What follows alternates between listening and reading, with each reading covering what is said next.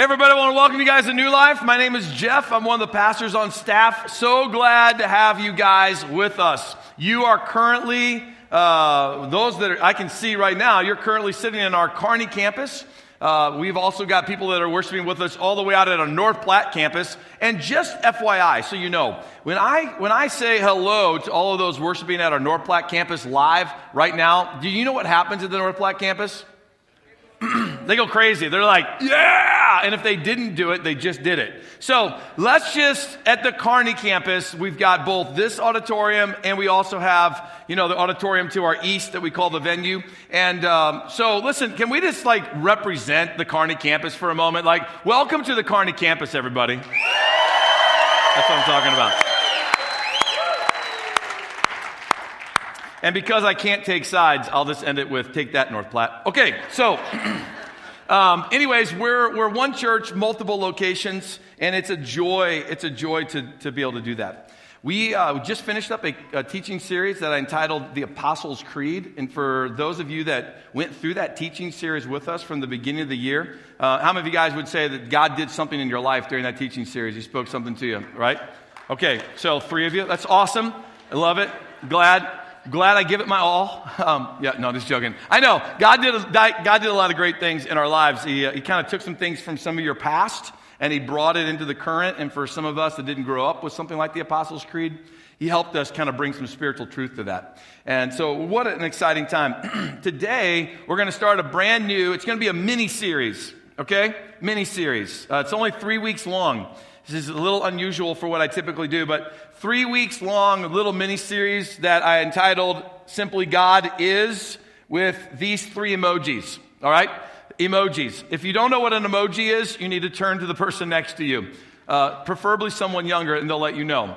Um, or if they look like a grandmother or a grandfather age, they probably know as well because their grandchildren have been sending them to them.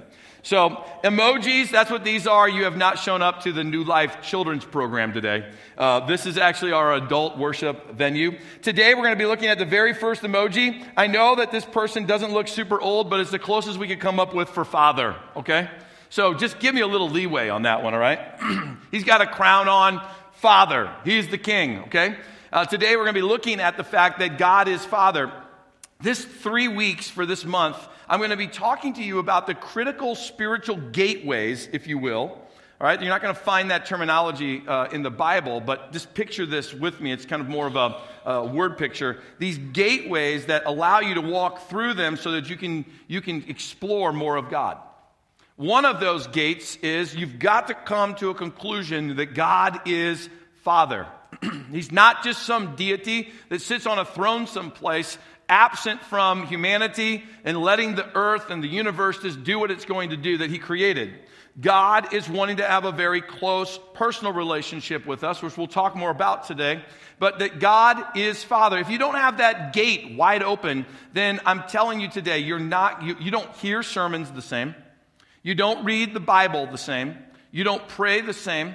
And you're not, you're not getting all that you can get in your relationship with God until you open the gate and you truly come to a conclusion, not just up here in your mind, but really in your heart, that God is Father, you're going to limit your exploration and your understanding and your relationship with God. So, this is just one that needs to open. The next two weeks, um, I'm going to talk about how God is happy. Yeah, a lot of people don't think that. And then lastly, God is love. And you're like, oh, yeah, I understand that. Do you? You know, because these three gates, if we really truly understand these three things, it will revolutionize our relationship with God. So, God is Father. We all had two parents. That's how you got here. I'm not going to go any farther into that sermon today, right? Everyone understands that? Okay, good. This is all like, that's why the children's service is someplace else, because randomly we'll make, you know, really, you know, crazy statements like that. Yeah. Like, you have two parents. But to turn from a, from a, a parent or one that can produce ch- children to a father, that's a big leap. You don't just become a father, right? Fatherhood is something that is it's grown into, it's developed. Um, there's a lot of mistakes that are made along the way. Um, there's a lot of principle and character and integrity required to be a father. There's a lot of commitment and longevity in it. And I know that as I talk about that issue, for some of you, you grew up in homes where you had an absent father. Some of you actually grew up, you don't even know who your father is. Um, others of you grew up and you had poor experiences with a father that might, might be verbally abusive, physically abusive, or in other ways destructive. And today is not an attempt to try to rehash all of those memories. But I will say this to you just as a friend. If today, when I'm talking about father, you have this imagery of your earthly father that keeps stirring up pain and stirring up resentment, maybe even stirring up anger during this sermon, you need to know that that could be a gift from God for you today. That God's trying to show you that there are things in your life that you're hanging on to that you've got to let go of. And today, if any of that happens for you, please know this Jesus, Jesus is big enough to take your pain. Jesus is loving and compassionate enough to absorb the frustration, the destruction that maybe some of you went through. He can help heal that for your life. But on the flip side of it, I had a father. Um, I have a father still. He's still alive. I'm thankful for him. I, I was blessed with a father that set an incredible example for me. Not a perfect father. He wouldn't even say that he was. But he set an incredible example for me. My, my father was an entrepreneur. I mean, he, he looked and he, he saw what maybe others didn't do, and he went and made those things happen. My father was successful. My father was very supportive of me, um, wanting me to be involved in sports, showing up at as many of my games and as many of my matches as possible. He was incredibly encouraging to me, always promoting the, the greater person that he saw in me, helping me to maybe even become someone greater than I would have been, um, you know, with, without his voice. I, I, know I'm a better man because of him. Uh, my father was a man that was disciplined right? I mean, he was like, if he, if he was going to do something, he did it. He wasn't one of these talkers. He, he was a man of action. Um, he was a man who would wake up early in the morning if he needed to be to get that business deal done, or he would stay up late into the night, way into the night, maybe all night long, if that's what was required to get that assignment accomplished. My dad was a man that I, I know as a man of integrity. Um, and also, my dad is a man of faithfulness. And those are, those are words I, I uh, strategically chose. These are not just words that I just looked for or just kind of had an emotion about. These are words that I strategically chose that I would stand up in front of any group of people and I would argue this and I would make, I would make a, a great defense for my father that these are the things that he, that he had qualities of. Um, you always knew where my dad stood. He wasn't one of those kind of guys that you didn't know where he stood on an issue. If there was an issue, you could ask him, and man, he had an answer for it. He always amazed me how he was so confident in his answers and how so many of his answers I watched in my own life pan out to be true. His wisdom and his knowledge about this earth and about the way that man interacts with man and the way that things happen um, was above you know, others that I ever sought in my life. And I still seek his advice for that um, even to this day. Um, my, my dad was a man that if he said something was going to happen, it was going to happen. We're going to Disney World, guess what? We're going to Disney World. That wasn't just to get me to do something for him at the moment, right? But that also meant that if, I'm, if you're going to get a spanking, guess what? You're going to get a spanking. You're going to get disciplined. So there was both that, you know, because he was going to follow through with something. You had both of those sides. And because of his lifestyle, it caused me to have a healthy view of God, but it also caused me to have a fear of the Lord. right? That um, if my dad says it's going to happen and it happens, how much more is God going to follow through? And I took that fear of the Lord to a really, in my personal life, this is not his fault. This is me. I took that fear of the Lord actually to a, an unhealthy level where it caused me to be distant from God and caused me to walk away from God. And I had to come to a place very critical to unlearn that misbelief. I had to unlearn, had to undo the knot in my spiritual life so that I could get over that particular hurdle. And all of us have different types of dads. That was my dad, all right? You have a different type of dad and whatever kind of dad or father you had left a mark on you. For some of you, you might have had a father that was like this big and strong, all right? Big and strong. No matter where he went, he stood out in the crowd, right? He was like, he was strong. He was, maybe he was physical. Uh, maybe he was involved in a lot of different things. Uh, big and strong. And that would leave a certain mark on a person. But maybe your dad was just the opposite short and stocky. Guy looks kind of fun, right? Come on. Look at him. Just look at him for a moment. Short and stocky is always funny. I'm just going to tell you. If you're short and stocky, you got some comedic value. So maybe short and stocky, and that, that kind of left a, a, a mark that might be on you. Another dad might be like a CEO. This was more my dad, right?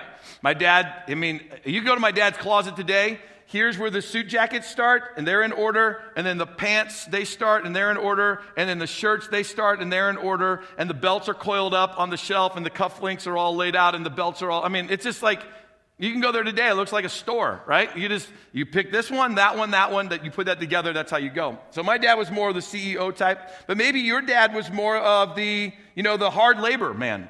You know, work hard, come home, take a shower, still smell like work, right? You know what I'm saying? If that was your dad, it's going to leave a certain mark on you. But your dad might also have been like a sports fanatic dad, right?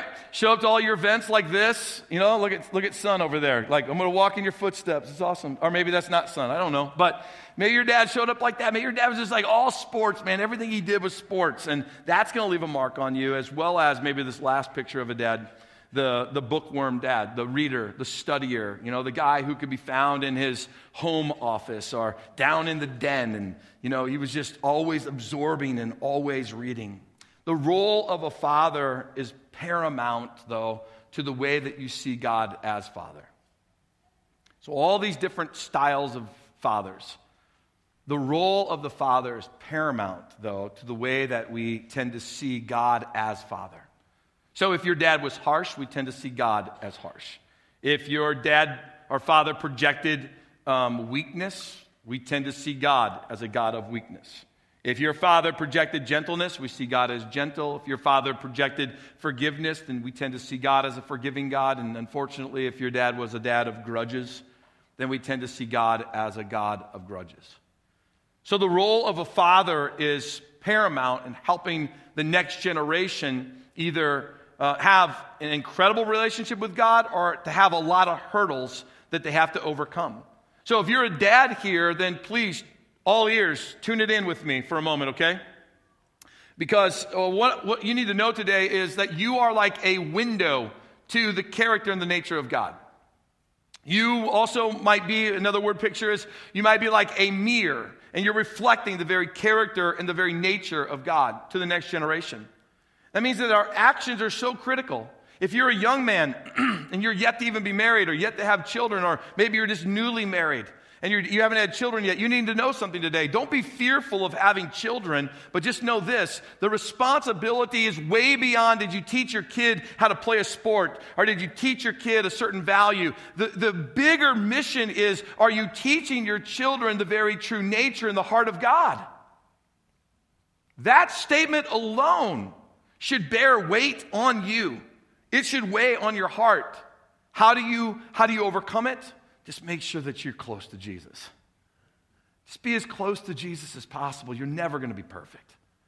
Admit when you fail, right? But just know that you are like a window, and the next generation is going to be uh, impacted by the way that you live. So, our current views of God they get drafted a lot by our past and by our upbringing. Um, and if some of those views of God or beliefs of God are wrong, then what we have to do is we have to start unlearning. Unlearning. What we typically do is we knee jerk react to this, this attitude of, I just need to go learn something new. And it's true, you do need to go learn a new view, learn a new belief of God, that one that's biblical and one that's sound, but you first have to start with the unlearning. The unlearning. So, today, before we talk about unlearning, here's the deal. Um, take out your phone with me. Okay? Take your phone out. Yeah, I'm going to do what all pastors do turn your ringer off if you didn't already have it off, but leave your phone out. In fact, I want you to open your phone up to maybe your Facebook page or your Twitter account or your Instagram account or some social media account that you use. I want you to take your phone out and I want you to be listening today during the rest of this sermon for one statement one short statement, something that stands out to you that maybe God speaks to your heart. Something that jumps off the page at you. And I just want you to type that thing right into your social media account. And then I want you to attach this emoji, this very first emoji. I want you to put that on the back end of it. And then if it's Facebook, I want you to tag our New Life Kearney account and then send it out. Just send it out. So it might be three things that happen in today's message, and you just do that you tag it with that emoji, you, you, you put an emoji on it and tag it to our New Life uh, Facebook account, and then just send it out. And let's see, let's just see what happens in this community as we follow each other and as that community as they hear what God's doing in our life. Let's just listen and see what God might say. So, back to the sermon. You, you got to, you have to first start by unlearning things. Okay? Unlearning behavior. This is one of those things right now. Like, one of the behaviors that you had was always put your phone away at church. I'm gonna, now we're unlearning that, okay? We're pulling our phone out. It's a very practical example of it. If you want to unlearn something, it starts first by admitting that the belief is wrong, that the belief is false. You have to first come to the conclusion that belief is completely false. We have a few things here at our church that can help you do that. First off is what we call our insight classes. Insight class, a great class that you can go to. It happens right now on Wednesday nights. They're closed, but if you want to know more about our insight class, I'll tell you what to do in just a moment. But this kind of a course is going to help you unpack all these false beliefs that you have and reinsert inside of them, um, instead of those, right beliefs of God. It's going to help you learn about why you maybe do why what you do, and then start unlearning some of that behavior so that you can become the man or the woman that God wants you to be. This is just one of the things that we have at our church. Now, Insight is way more than that, and I would love for you to participate with it the next time we offer it. Here's what I need you to do I need you to take out the contact card that's in front of you, in the row in front of you. If you want more information about the next Insight class that's coming up, so that you can unpack some things in life and unlearn other things that are like a code written into the computer of your heart right now. You're trying to be the man or the woman of God that you, that you know you want to be, but you just can't get there. And that's because the code is wrong in your heart. And we got to take out the bad code, insert the new code so that the outcome can be what you're looking for. If you want more information about that, write your name on one of our contact cards, whether you're here or in our North campus, and then write insight on it on the front or the back someplace. Turn it in at our welcome center out in our lobbies, and we'll help you, we'll help you take those steps. Another thing, if you're going to unlearn something, is you got to find somebody you can trust and then talk to them about it. Many times, to unlearn something that is a bad behavior or a wrong belief, you need to talk it out. You, your own ears need to hear your mouth try to justify why you believe this thing that's inaccurate and wrong. And then when you're talking with a friend, if it's over their head, then you might need to go to your pastor and you might need to talk to your pastor or your life group leader about it. And if it's over their head, then maybe you need to go seek some Christian counseling. That's why we've got these different systems in play here at our church. And we've got some Christian counselors that, you know, attend our church or ones that we can refer you to so that you can just talk this thing out and unpack some of this false belief that's just been creeping into your life. But you need to know today that to unlearn something that you've been believing and living by is going to take some time, people. It doesn't just happen overnight. You don't just pray once and then bam, I'm a new person. Now, miracles can happen, but typically it takes time. It's like a, a sculptor who keeps chiseling away at the rock until the rock becomes what he wants it to be, right? That doesn't happen overnight. That takes time. Have you guys ever been up to um, in South Dakota, uh, Mount Rushmore? Who's been there? Just raise your hand. You been there? Isn't that awesome?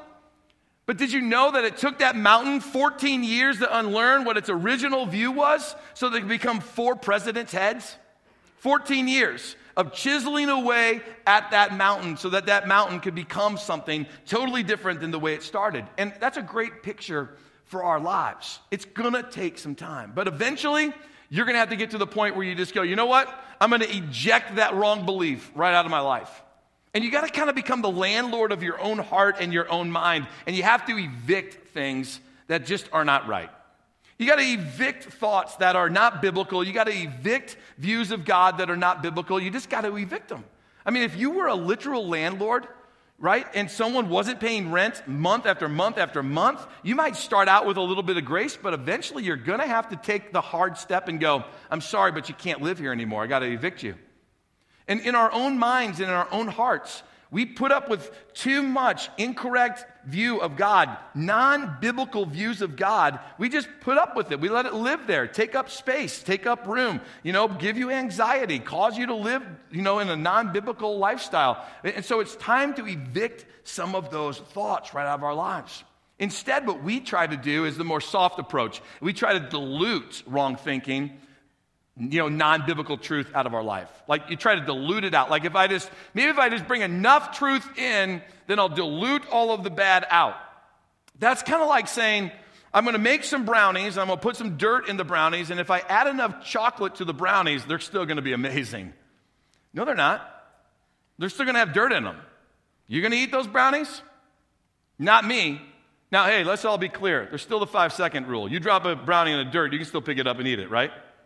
Okay, all right, good. I just want to make sure I was with normal people. Okay. But you can't add enough chocolate to the brownies that have dirt in them to make them edible. You're going to have to go back and eradicate the dirt out. Now, the rest of the ingredients are going to make something that's wonderful and beautiful. That's what has to happen in our personal lives when it comes to seeing God and seeing God as Father. We're going to have to eventually come to the point where we completely surrender, we lay it all down, we give it to God, and we finally are able to walk away and leave it, leave it on the altar. But I'm just going to tell you, you can come to this altar today, you could lay down a false belief, and I guarantee you that thing that you thought was dead on the altar is going to chase you all the way back to your pew. It's going to try to reattach itself, and it's going to try to keep its ground. And so eradicating eradicating views or pictures that are in that, are wrong. They're not even biblical of God. They might be 80% true, but 20% wrong. I'm telling you guys, that takes some time in our life. I, I've been there, I've gone through there. Um, I'm just telling you, that's, that's the process. But once you do that, now you're able to entertain the true biblical pictures of God. Let me just give you a few of them that I would love to see you entertain when it comes to God being Father. You know what the first one is? That God is King. If, if God is your Father, then your Father is a King. That one statement alone should radically change the way that you live.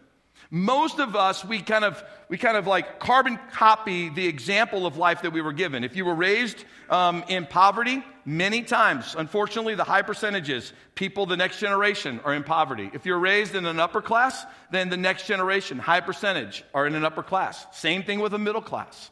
So, you know, if, you, if your family handles money a certain way, you tend to handle money a certain way. There's always a group of people, a small group of people that break the norm, but typically we reproduce that behavior. So, what would it be like if you started entertaining the idea that God is your father and your father is a king? How would that change the way you live your life? Well, what does a king own? King owns all the resources.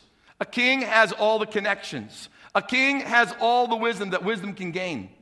So, what if God was your father and your father was a king? How would it change the way you live? It should change, it should change the way that you believe. It should change the way you pray. It should change the way you take radical steps of faith. This is what 2 Corinthians 6:18 tells us.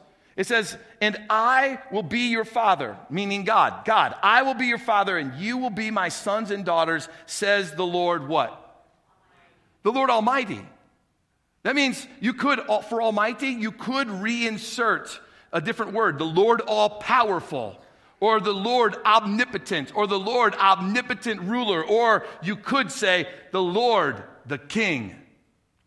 So God, Father, says, You, you call him you call him father because God has established you as a son and a daughter, and your father is a king. Let me just say this to you today. If you have your, your Facebook open, this is one of those things you just might want to put in there and put a little emoji and send it out, right? God is my father, and my father is a king. Exclamation mark, little emoji, hashtag awesome. Okay? Just saying. That might be a great moment for you right there. That's a powerful thought. What's another thing about God being your father that you've got to grab a hold on and, and you, you got to have it core in your heart? And that's this that God will not disown you. Now, in our family, we've got a little joke. And I know dads, maybe you do this, but I got a little joke with my kids. You know, we, we've got a busy family and um, they're involved in a lot of ministry. And so Thanksgiving and Christmas doesn't always work for us to get together. So over the last weekend of of October, we have what's called the Family Fall Huddle. The Family Fall Huddle is mandatory to be at, by the way. Do whatever you want on Christmas and Thanksgiving, but you've got to be there. In fact, the running joke in our family is you don't show up the Family Fall Huddle, and I'm going on record now to say this. You don't show up the Family Fall Huddle, then you're out of the will. All right? That's it, right there. You're out of the family will. You don't show up, you're out of the family will.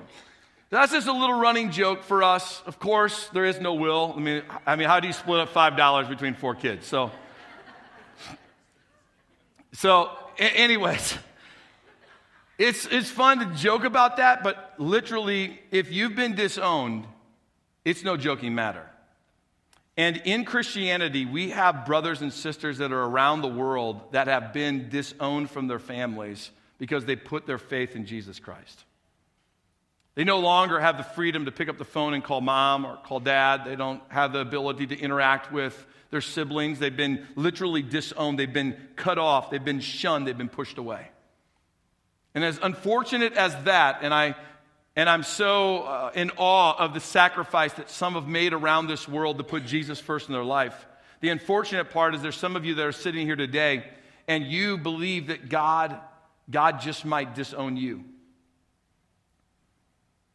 That somehow, some way, you have lived your life in such a fashion that God would just disown you. He would just let you go.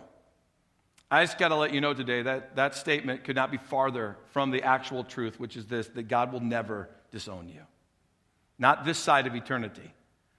In fact, on the backside of, of this life, when we stand before God at the time of judgment, it's not God's desire to disown us. We will disown God based on our own lifestyle, based on our own choices in which we live today. Whether we choose to follow Him or not, that will determine whether we spend eternity with God or not. It's not that God's going to look at us and say, I disown you. It's going to be our lifestyle that disowns Him. Isaiah a prophet in the Old Testament was looking into the future in a way, foreseeing what was to come. He said this about how God will never disown us. He says, Surely you, as he prays to the Lord, surely you are still our Father. Even if Abraham and Jacob would, uh, would disown us, Lord, you would still be our Father. You are our Redeemer from ages past. He was looking into the future. He was seeing this prophetic picture of when Israel was going to be in a moment of captivity, in a moment of deep devastation and darkness and despair. And he was saying, Our father Abraham and his, his grandson Jacob, they, they aren't going to come to our rescue because they're dead and gone in a grave. But God, I know one thing you won't disown us. You'll hear our cry, you will, you will care for our cry, and Lord, you will help us in our moment of despair. And he noticed something that this was the very character and this was the nature of God. And in some of our lives, we don't see God that way because our earthly fathers, unfortunately, have disowned us at times. Our earthly fathers may have rejected us at times. Our earthly fathers may have moved across the nation to some other, or across the America to some other state, and then maybe just lost contact with you. I don't know what your past is, but earthly fathers are going to let us down. But Isaiah is recognizing that earthly fathers, Abraham and Jacob, as powerful as they were in our past, they can't help us now. They're going to let us down. But God, you will never let us down. And that's so critical for you to grab a hold of and get your heart wrapped around. God is Father, He is your King. God is Father, He won't disown you. And lastly, God is your Father. God desires relationship with you. In Luke chapter 15, Jesus told this story about, uh, about a father who was who was God, he was depicting him as God, and a son who was humanity.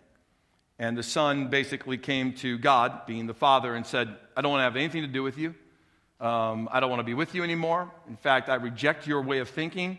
Um, I don't want to follow in your footsteps. I'm going to go do my own thing.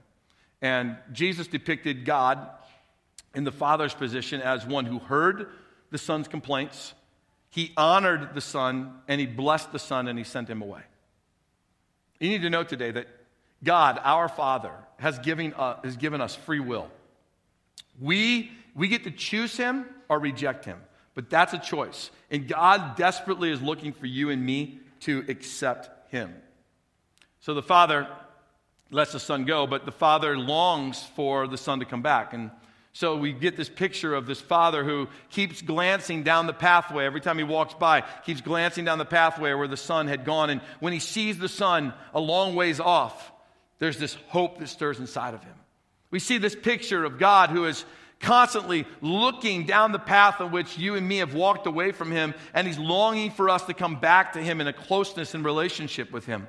And there's something in his heart that leaps on the inside as we make a move towards him. In fact, in this story, Jesus said that God, the Father, He took off running after the Son. when he saw the son a long ways off. He didn't go into his house and sit down and kind of set this scene so when his son walks in the door to try to repent that he shows himself like all powerful, like I dominate you. He took off running after the son. I can only imagine that the son had to think, oh my word, this is it. The father's coming to kill me, right? This is it. Like, but the father comes and embraces him and hugs him, just like God has done for humanity. God has ran after humanity by giving his son Jesus on the cross to die for our sins. God has embraced humanity by giving his son to die on the cross for our sins. And God has continued to engage humanity. That through the power of His Holy Spirit, He keeps drawing people, He keeps wooing people back to Himself. I'm telling you today, God is your Father, and your Father desires a relationship with you. There's many more scriptures to prove that point. Let me just give you two really quick, back to back, out of the book of Matthew. One's Matthew chapter 6. It says, Look at the birds. They don't plant or harvest or store up food in barns, for your heavenly Father feeds them. And aren't you far more valuable to him than they are? That, that scripture speaks for itself. Of course, you're more valuable. Look at the next one, the one chapter over. This is just like two. I mean, it just, just close your eyes and point, put your finger in the Bible someplace, and you're going to find verses that speak to the heart of God toward you. It says, You parents, if your children ask for a loaf of bread, do you give them a stone instead? Or if they ask for a fish, do you give them a snake? Of course not. So, if you sinful people know how to give uh, good gifts to your children, how much more will, will your heavenly Father give good gifts to those who ask Him? This is the heart of God for you. You have a Father, He is a King. He's not going to disown you, and He desires to have a deep relationship with you. So, now, what is your response to Him? Your response to him should be just the same as Jesus was talking about in that Luke chapter 15 about the prodigal son when he's coming back to the Father. This is the heart that God's looking for from you and me. It says that when he finally came to his senses and he said to himself this I will go home to my Father. Come home to your Father today. Open your heart up to God. Worship him with a passion today. Don't be fearful of him. Charge in, knowing that God, your Father, is proud of you. He's pleased with you. He's happy with you. He cries with you. His heart's broken for you. He desires to know you in a real personal way. That you have a Father that wants to hear you today. You have a Father that is longing for that worship relationship that you can have with Him today. You're not just getting ready to sing some songs. You're not just filling some time here today. You purposely put the Father first today. And if you, if you will open your heart up to Him, you will experience a wealth, a wealth of joy as you sense His heart towards you. I've preached this message, and I'm going to preach these next two messages in this mini series to help encourage you to understand who God really is so that your relationship with Him can be vibrant and alive. But I'm also preaching this because this is a critical gateway that for our community, those today that are walking outside of a relationship with Jesus, they need to open up or they're never truly going to understand God in the way that God wants to be understood. Our community needs to know that God is a loving Father. He is the King of all, and He's not going to disown them, and He desperately wants a relationship with them. That brings me to why we have a bridge sitting in our lobby. There's a bridge in the lobby of the Kearney campus, and there's one out on the North Platte campus. The first Sunday of March, at the end of this teaching series, I'm going to move that bridge right up onto the stage, and I'm going to put the two pieces together from the two campuses and I'm going to preach a message. And I want to just tell you what it's going to be because I want you to invite all your friends. I'm going to preach a message that literally shows all of us how to move from man's world across this bridge of biblical truth into God's world, God's kingdom. My text that I'm going to use is going to be out of the book of Romans. And primarily, that's where I'm going to be. I'm going to preach a message that's just built on a principle called the Romans Road. And if you've never heard of the Romans Road of Scripture, you need to go and Google it. Google it now on your phone, Google it later at home, but look it up because that's what I'm going to preach. You can find all the scriptures, they're going to be right there. It's a systematic process to help us understand how to go from living for self to surrendering and living for God. That's going to be the message. So, why the bridge? Well, it's going to be an illustration here. If you want to participate with this thing with me, then I'm going to ask you to do one thing. Do you have a friend or a family member that you need to invite that doesn't know Jesus? If you do, after this service, go out into the lobby, take the markers that are on the bridge, and write, write your, your friend's name on the bridge. Just write their name on the bridge. There's going to be hundreds or thousands of names that are going to be written on this bridge and the one out in North Platte. Just write it on there, and then we're going to move those bridges right up here to the stage. And I want you to be praying for those people, but I also want you to invite them the first Sunday of March to come and hear this message of hope, hear this message of God's incredible love. They're gonna, we're going to package this entire series all together in one little systematic sermon that's going to be a life giving sermon. Let's pack this place out, the North Platte campus out, and let's present the good news of Jesus Christ to our community because everybody needs to know who God is. Amen? All right, why don't you stand with me? Let's pray. Lord, as we have an opportunity to come and worship you, we come and worship you with joy in our hearts, knowing that you are our Father. That we get a chance to come and worship you, knowing that you don't disown us, but you chase after us that you want relationship with us. That, Lord, we come worshiping you because you are the King today. Lord, a series called God Is could go from now to eternity. But Lord, these three critical gateways, they're so important. May it really, truly soak into our heart how powerful of a concept it is that you, God, you are our Father. May we worship you from that attitude. May we seek after you with an abandonment of our hearts. May we give you everything we have over these next few moments as we worship you, God, our Father. In Jesus' name, amen.